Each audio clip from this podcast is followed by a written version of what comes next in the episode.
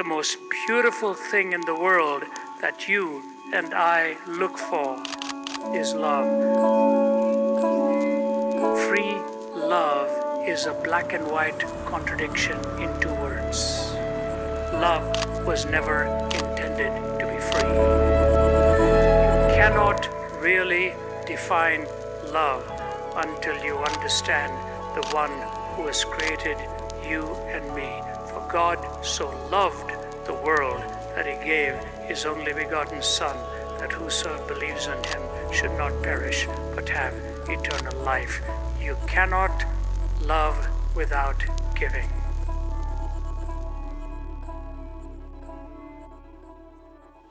Hey everyone, and welcome to Three Crosses Church Online. My name is Buzz, and I'm so excited to open the scriptures today with you as we continue our Known By series, where we explore Christ's teaching in John chapter 13 that his disciples should be known by their love for one another. Last week we looked at the source of that love, which is Christ's redeeming sacrifice on the cross, bridging our brokenness and giving us access to a relationship with God. Here at Three Crosses, we often say that we are all about life transformation through following Christ. The type of love that you really can be known for is one that proceeds from His grace and His goodness in our lives. And that's why I loved our first worship song today. We look to God to change us, to move us, to cleanse us, and from that process of becoming holy, then we can show love to those around us. And so this week, I'm excited to look at some of the limits of that love that we show for one another. Now, I don't know if you're excited about limits or how that word limits makes you feel, because for some of us, limitations are almost like a, a, challenge to jump over and move beyond, like parkour style. The limit does not exist, you might say. You know, for others of us, limits are an artificial introduction, almost something like foisted upon us from the outside. Like you'd want to do more, but this external limit caps what you can do. And then some of us, like me, love limits. I love rules, I love policies. They make me feel safe. They make me feel like I know what I'm doing. They make me feel like I know if I'm doing the right thing. And if I'm being honest, they give us safe ground even to compare ourselves one to another. Now, maybe that's not the greatest reason to love rules, but I'm just explaining how I'm wired. You know, if you're into personality types, I'm a J on the Myers Briggs, and I have a one wing on the Enneagram, which basically means I love things concrete, black and white, easy to understand, and simple. I love that rules and policies are sort of an agreed upon fictive world where we can act with predictability towards one another. Now, if you think that that sounds boring, well, I don't know what to tell you. I'm probably pretty boring. I'm also a bit of a nerd because I love to play board games. You know, along the way, somehow I've tricked my family into also playing with me. You know, my sister will go so far as to not learn a new game that she owns until I can show up to her house and teach her because she doesn't love rules like I love rules. She wants me to read the rule book and then explain it to her and show her what to do. I don't mind this because getting the rules straight, it puts us on the same page. We can enjoy a game together. We know who wins, we know who loses. But there's two types of people who make these rules kind of hard to enjoy what I call rules deniers and rules lawyers. And so, rules deniers are the kind of players who will try to do a thing in the game and then demand you show them where the rules say, I can't do that. This is the kind of a person who might take $500 out of the bank in Monopoly. Where does it say I can't just reach into the bank? Show me. Or they might just give their cards away in Settlers of Catan just to block you from winning. Where in the rulebook does it say that I can't give my cards away to hand the game to another player?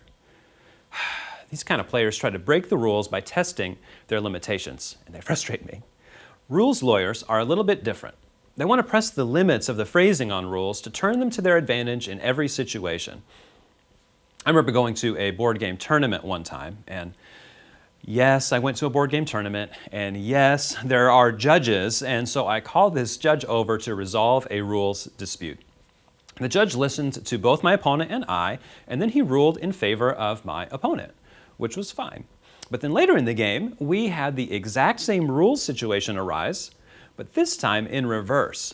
Now my opponent wanted to agree with me and my former interpretation of the rules, now that it would favor his outcome. So we had to call the judge back over. And wouldn't you know that the judge had looked up the ruling online and found out I was right in the first place? Now he's ruled in favor of my rules interpretation, but something which benefited my opponent. So he got favored twice. This was like 2012. But I still remember. Right? This is rules lawyering. How can we exploit the vagaries of ruling to our advantage in every case? How can we tweak the rules to favor us, no matter what is right? Now, of course, things like board gaming don't really matter in real life, but maybe you can see some of the mindsets that you might have about rules being teased out here. For example, are you the type of person who wants to do what you want to do no matter the limit or no matter the directive? Or are you a person who loves enforcing the letter of the law on others? Or maybe you're a person who loves following laws and rules in your own life, but with an eye on making sure you're not going too far. In Jesus' ministry, he was followed around by all types of people who had all different points of view on rules and on law and on what was right to do and on what was wrong. You know, sometimes we look at these people around Jesus and we think to ourselves, you know, if I had been there in Jesus' day, I would have cut right through that cloud of legalism. I would have just seen right through it and I would have seen what is right. How could these people in Jesus' day miss the point so spectacularly? But sometimes, if we're honest, we see that these people around Jesus represent viewpoints that we still hold ourselves. And as a lover of limits, as a lover of rules, as a lover of policy, I see myself all too clearly in Luke chapter 10. We'd love to start reading in verse 25, and we'll pause at verse 28. It says this On one occasion, an expert in the law stood up to test Jesus.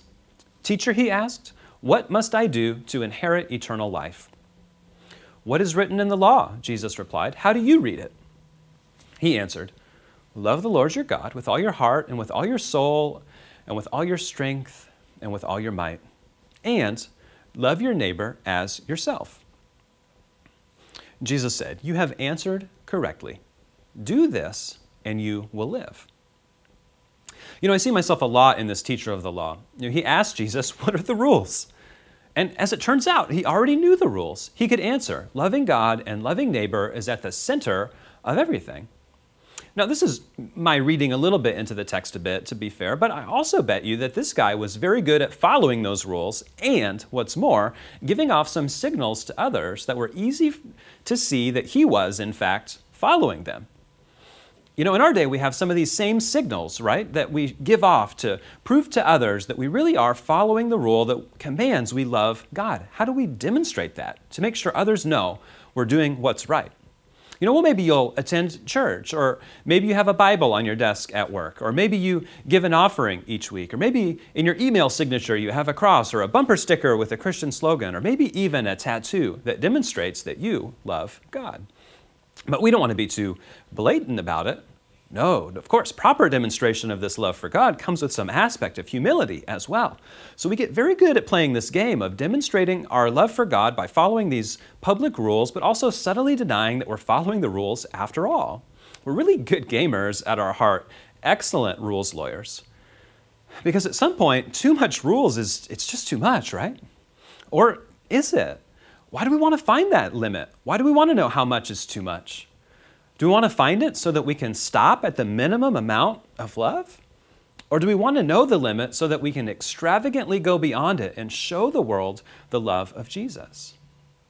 And as I said before, sometimes we just feel that enough is enough, I've gone far enough, I've done my duty, I fulfilled the law. I want to check off this box of showed love and then go on with my day, knowing that I'm keeping that greatest commandment. You know, for each of us, these limits might be a little bit different. For some of us, we might show extravagant, unending love to our friends, but we would have a hard time showing generosity of love to strangers.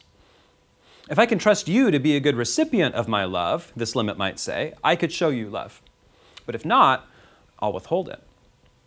For others, we might demonstrate great generosity and great forgiveness to our family, but if you're on the outside of our family, we'll withhold.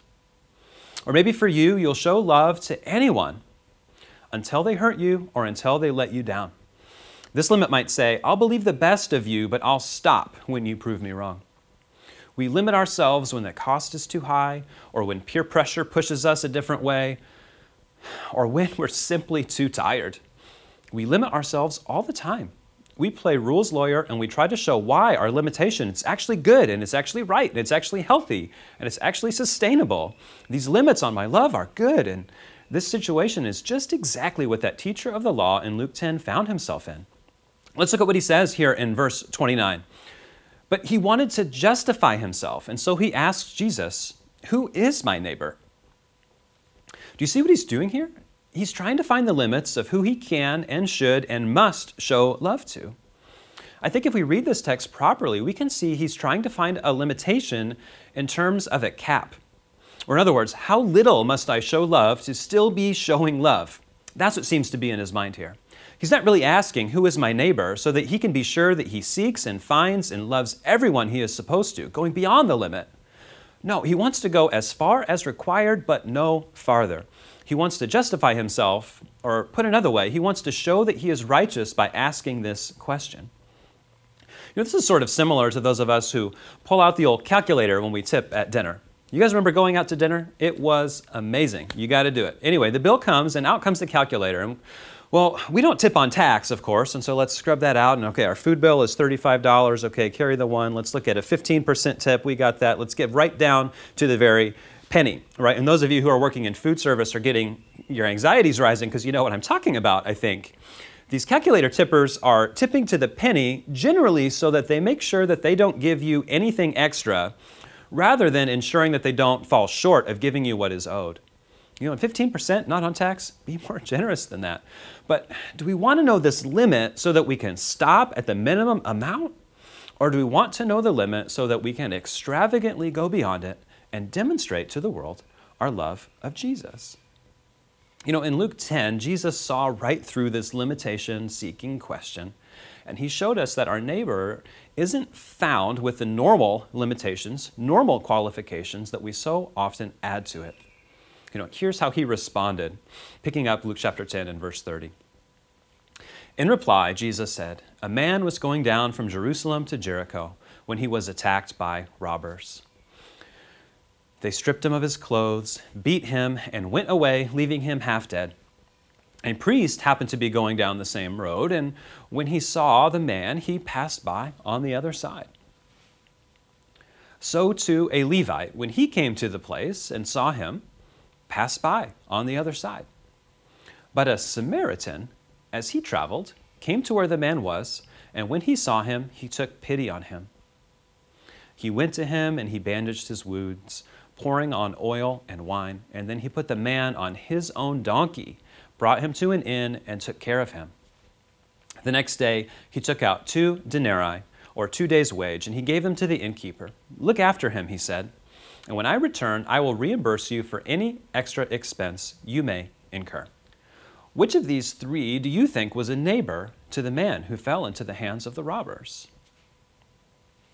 The expert in the law replied, The one who had mercy on him. And so Jesus told him, Go and do likewise. Man, Jesus knows our love for rules, doesn't he? For concise and clear and black and white guidelines, but life isn't like that. Life is more complicated than that, isn't it? Or do you think that it might even be more simple than that in some ways? You know, because here in the parable, we see that people who should have known better, the priest and the Levite, pass by someone in desperate need. Do you think they knew the rules about loving neighbor? Of course they did. Their whole role was to serve in the temple at the place of worship, to follow God, and what's more, to teach others to follow God well. They did know better. But here, they shirked their responsibility because of some limit. Maybe they didn't want to become unclean. Maybe they had a pressing appointment. Maybe they were on their way to a funeral. Maybe they were running late for a work meeting. Maybe they were tired. Maybe they were too busy thinking about something else that they just didn't notice, or maybe, just maybe, they knew what they should do and simply didn't care. Whatever their motivation was, they found a limit. Do we want to know that limit so that we too can stop at the minimum amount of love, or do we want to push past the limit to extravagantly show the love of Christ to our world? You know, Jesus goes one step further here, though, because he wants to show us that the rules that we think we know shouldn't always serve as a maximum ceiling, but rather as a sort of minimum qualifier. In other words, something we want to go beyond. He doesn't want to chastise people for finding a limit. He wants to demonstrate to us that sometimes our limits shouldn't even apply at all. And so, to do so in the case of loving one's neighbor, he's picked somebody who clearly falls afoul of the rules delineating neighborliness. He chooses a Samaritan. And these days, we think about Samaritans almost as a good thing, like a positive reputation. And that image that our culture has of Samaritans is just because of this passage. But in Jesus' day, it was clear to them that being a Samaritan was a bad thing. These people were the wrong ethnicity, they were the wrong nationality, they were the wrong religion, they worshiped at the wrong temple, they were just wrong.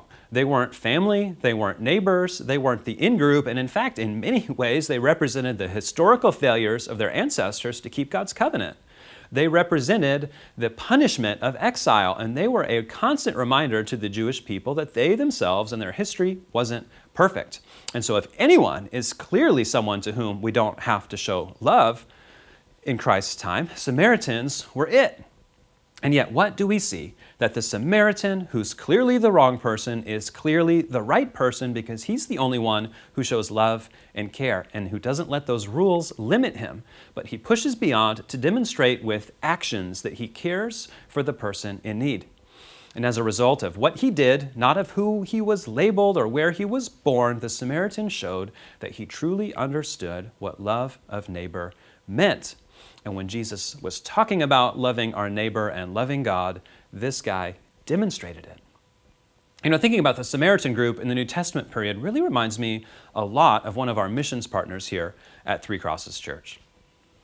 Some of you might know that I've loved Romania since I was nine years old and prayed for that country since then. And in 2012, I was privileged to meet for the very first time a great man who has become one of my best friends, and that's Florin Mihali, a Romanian minister.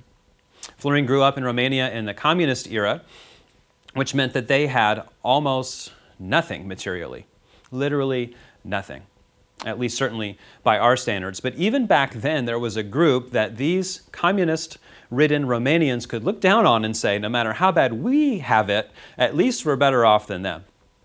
And that group is known as the Roma community, or what sometimes in the West we call gypsies.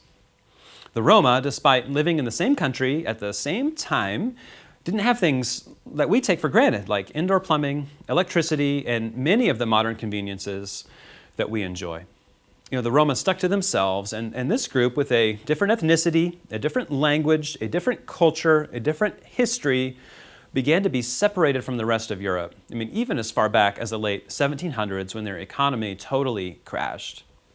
You see, the Roma used to travel through Europe, uh, repairing metal items, handcrafting things like pots and pans, moving from city to city to carry on their business. But once the Industrial Revolution hit Europe and factories could turn out better pots faster and cheaper, the Roma basically became unemployed overnight. They settled down, no longer moving from place to place, and had their own way of living, which is different than the European ways of living from those around them. And as often happens, this economic challenge brought even further challenge. And the Roma developed a reputation for drinking and, and crime, and deserved or not, this caused Roma children to really be overlooked at school and, and held back. You know, not only did they speak a different language at home, which set them behind at school as they started, often teachers would see the reputation of a Roma kid and ensure that they stayed behind.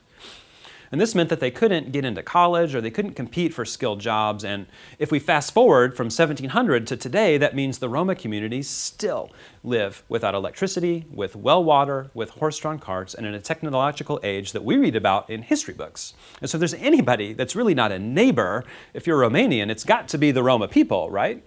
It's got to be. But I'm proud to say that Florin didn't find this limitation. He didn't stop at the limits of his people or his language or his culture or his economic status. No, he saw that the Roma people were in need, and so he stepped in and did something practical and tangible about it. Of course, everybody's primary need is for a relationship with God through Jesus Christ, his Son. But Florin saw that it was hard for Roma people to listen to outsiders preaching the gospel when they were sitting in leaky homes in the rain, who didn't keep out the cold, living with a family of eight huddled in a 100 square foot shack. Florin wondered how could the gospel, how could love of neighbor, how could pushing beyond our limits to show extravagant love of Christ, how could it change lives and how could it change a community? Well, Florin became a home builder. He raised money and he partnered with local churches and his ministry team to begin building homes for the Roma people in the nearby village of Mira. He didn't have any construction experience, but he learned there was a need. In 2009, I was privileged to visit Florin and build one of these houses, and let me tell you, it is hard, hard work. Can I tell you a little bit about some of the people who moved into these homes? I might change some of their names for privacy, but I want to tell you about Eliana.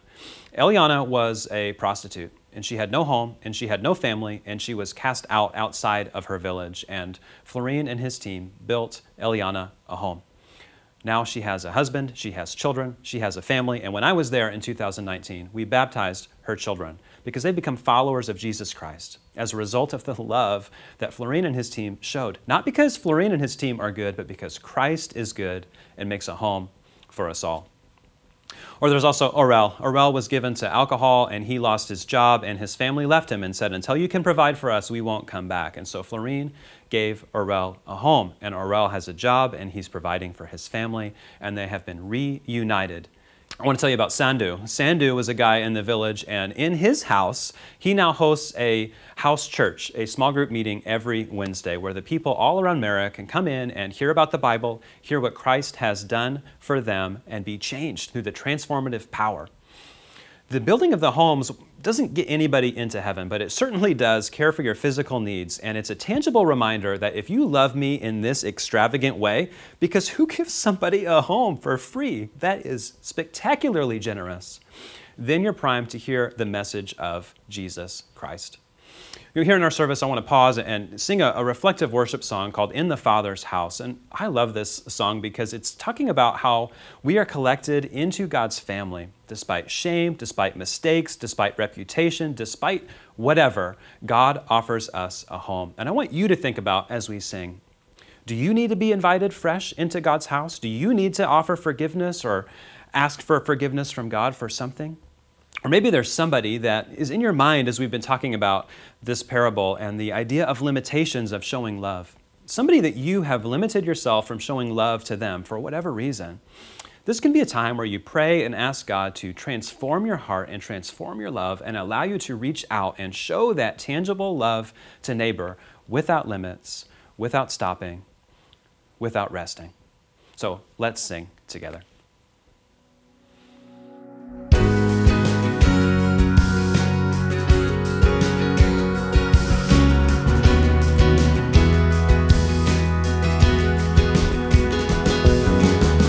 Sometimes on this journey, I get lost in my mistakes.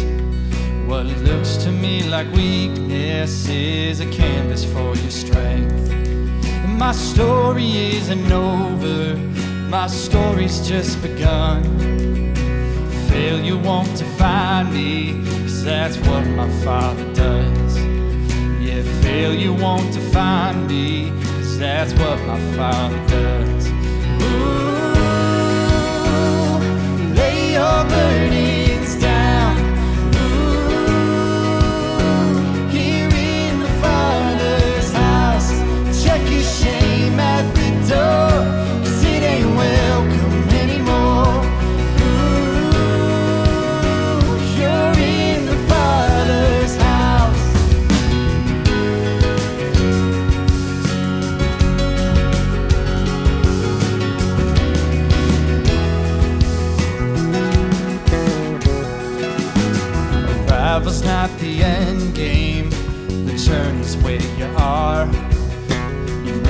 want it perfect, you just want it by heart.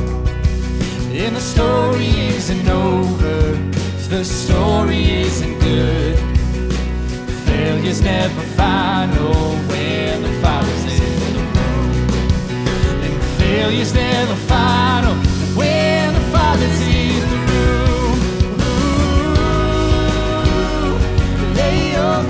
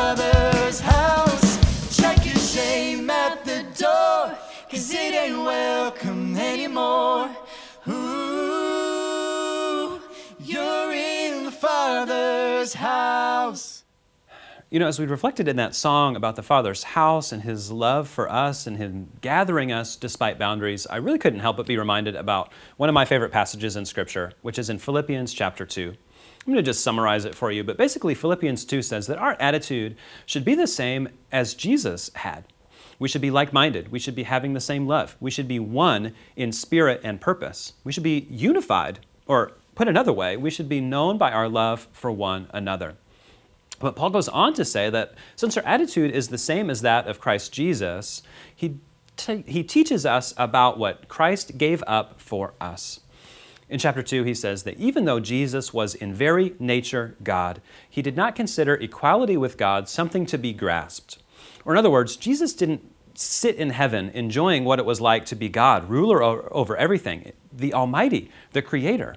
But, Paul says, he emptied himself, made himself nothing, taking on the very form of a servant, a slave, being found in human likeness like us. He humbled himself, he stepped into our world to show us love, love of neighbor, not because we are God's neighbors, but because he made us his neighbors by choosing to die on the cross for us.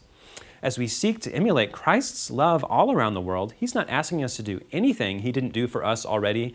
And what's more, He empowers us to have that same love. He will help you. Maybe this week we need to pray and ask Jesus to help us show love for one another, that our attitude can be the same as His, that we can love without limit, that we can love without expectation, that we can spectacularly go beyond what is expected to show the love of Christ to our world. You know, I always love talking about Romania and my friends and our mission partners all around the world, but the hard truth of it is that the love of neighbor finds its limitations not primarily in the global world, but even right here in our backyard. You know, I think about those Roma people in need of a home, in need of a family, in need of unification, and I look around the Bay Area and there are thousands of kids who need a home. And that's why today we're proud to share a video from one of our ministry partners called Foster the Bay, talking about opportunities that they're providing all of us to step in and make a difference and tangibly, practically love our neighbor, maybe in a way that challenges your limits. After the video, we're going to celebrate and reflect in one more worship song, and then I'll come back and share a challenge that we have for you to partner with us as we seek to reach kids in need all around the Bay today. So, here's Foster the Bay. My name is Philip Pattison, and I'm with the team at Foster the Bay. Foster the Bay is a coalition of churches that are working together to address a crisis right here in the Bay Area. Today, there are more children entering into foster care than there are homes that are ready to care for them. That's, that's babies and, and little girls and boys and teenagers who have been neglected or abused or have walked through some other really significant trauma and are entering into foster care. And today, there are not enough families ready to receive them and to give them the love and the stability that they deserve in this really difficult season of their life. Well, Foster the Bay is working to change that. It's been one of the greatest joys of my life to watch the way that the Bay Area Church has responded to this crisis. Today, there are more than 100 churches up and down the Bay Area that have linked arms together and saying, We're gonna, we're gonna do something about this. We're gonna make sure that there are more than enough families ready to care for these children. Let me tell you why I think that the, the church has responded in this way. You know, when you open up the scriptures, it's really clear that God loves every person on this planet, right? I mean, it's clear He loves every man, woman, and child. But it's also clear when you open up the Bible, like from beginning to end, Old Testament, New Testament, Genesis Revelation, it's clear that there are some people on this planet that seem to make the top of God's list. There are some people that seem to have a special place in God's heart. And we know who they are, right? It's the orphan, it's the widow, it's the poor, it's the immigrant. So, in other words, it's, it's those who are without their family those who have experienced deep loss, those who have experienced deep pain, those who are without a home, it's those who are vulnerable. They have a special place in God's heart. Today, there are 6,000 children in foster care right here in the Bay Area, and each one of these kids has a name, and each of them have a story, and every one of their stories matter to God. And because their stories matter to God, their stories matter to us. So I want to invite you to join the movement of Foster the Bay. I want to invite you into their story.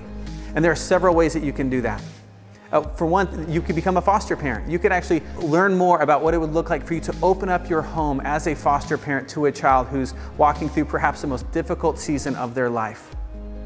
But that's not the only way you can get involved. Perhaps you're, you're watching today and you think, man, I, I would love to be involved in this. I love to care for vulnerable children in my city, but I'm not at the right season of my life to open up my home. Well, perhaps you today could become a support friend.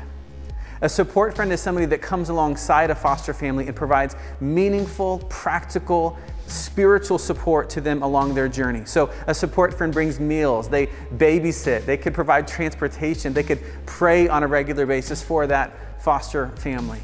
There's a thousand different ways you can provide meaningful support to a foster family in their journey. Our, our goal is that every church that partners with Foster the Bay raises up at least one new foster family with a team of four support friends. Or maybe today you take the step to become what we call an advocate. An advocate is a ministry leader in the local church that moves this vision forward in their local congregation. So, an advocate is the one that really facilitates those support friends around the foster family. The advocate is the one that really cares for them and encourages them when things get difficult. An advocate is the one that keeps this vision in front of the congregation, not just for a Sunday or for a few weeks, but for the long haul. If you're interested in becoming a foster parent, a support friend, or the advocate in your local congregation, your next step is to attend an interest meeting. You can RSVP today at fosterthebay.org. And if you're willing to take that small step, that small step to just simply learn a little bit more, you're taking a small step towards those who are closest to the heart of God.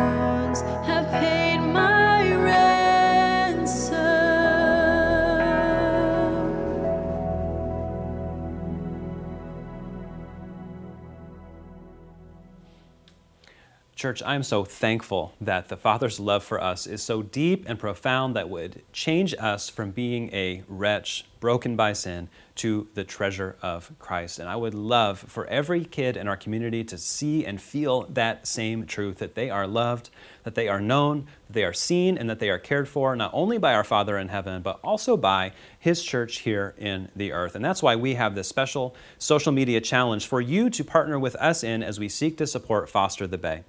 If you go to our social media pages, Facebook or Instagram, and share this Foster the Bay video, Three Crosses Church will donate $5 on your behalf to Foster the Bay, up to a total of $2,500 of donations. And so, what that means is if 500 of us can simply share from our social pages this Foster the Bay video, getting the word out about caring for kids in needs, Three Crosses Church will donate $5 per share, $2,500 total to Foster the Bay. Guys, let's make this happen.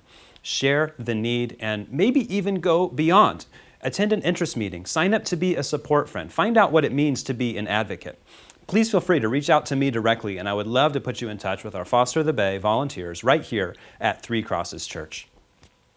We also have a, a, couple of other things that I want to invite you to, and that includes our fireplace outdoor services, which we're doing in the summer months up here on our property at Three Crosses. This is a, a drive in service where you can come and hear the word and celebrate in music safely from distance in our cars. We do ask that you reserve a spot by going to threecrosses.org and signing up, and that way we can make sure to have enough space for you. I also want to invite you to come back next week as we continue our Known By series and explore what it might mean to love your enemies.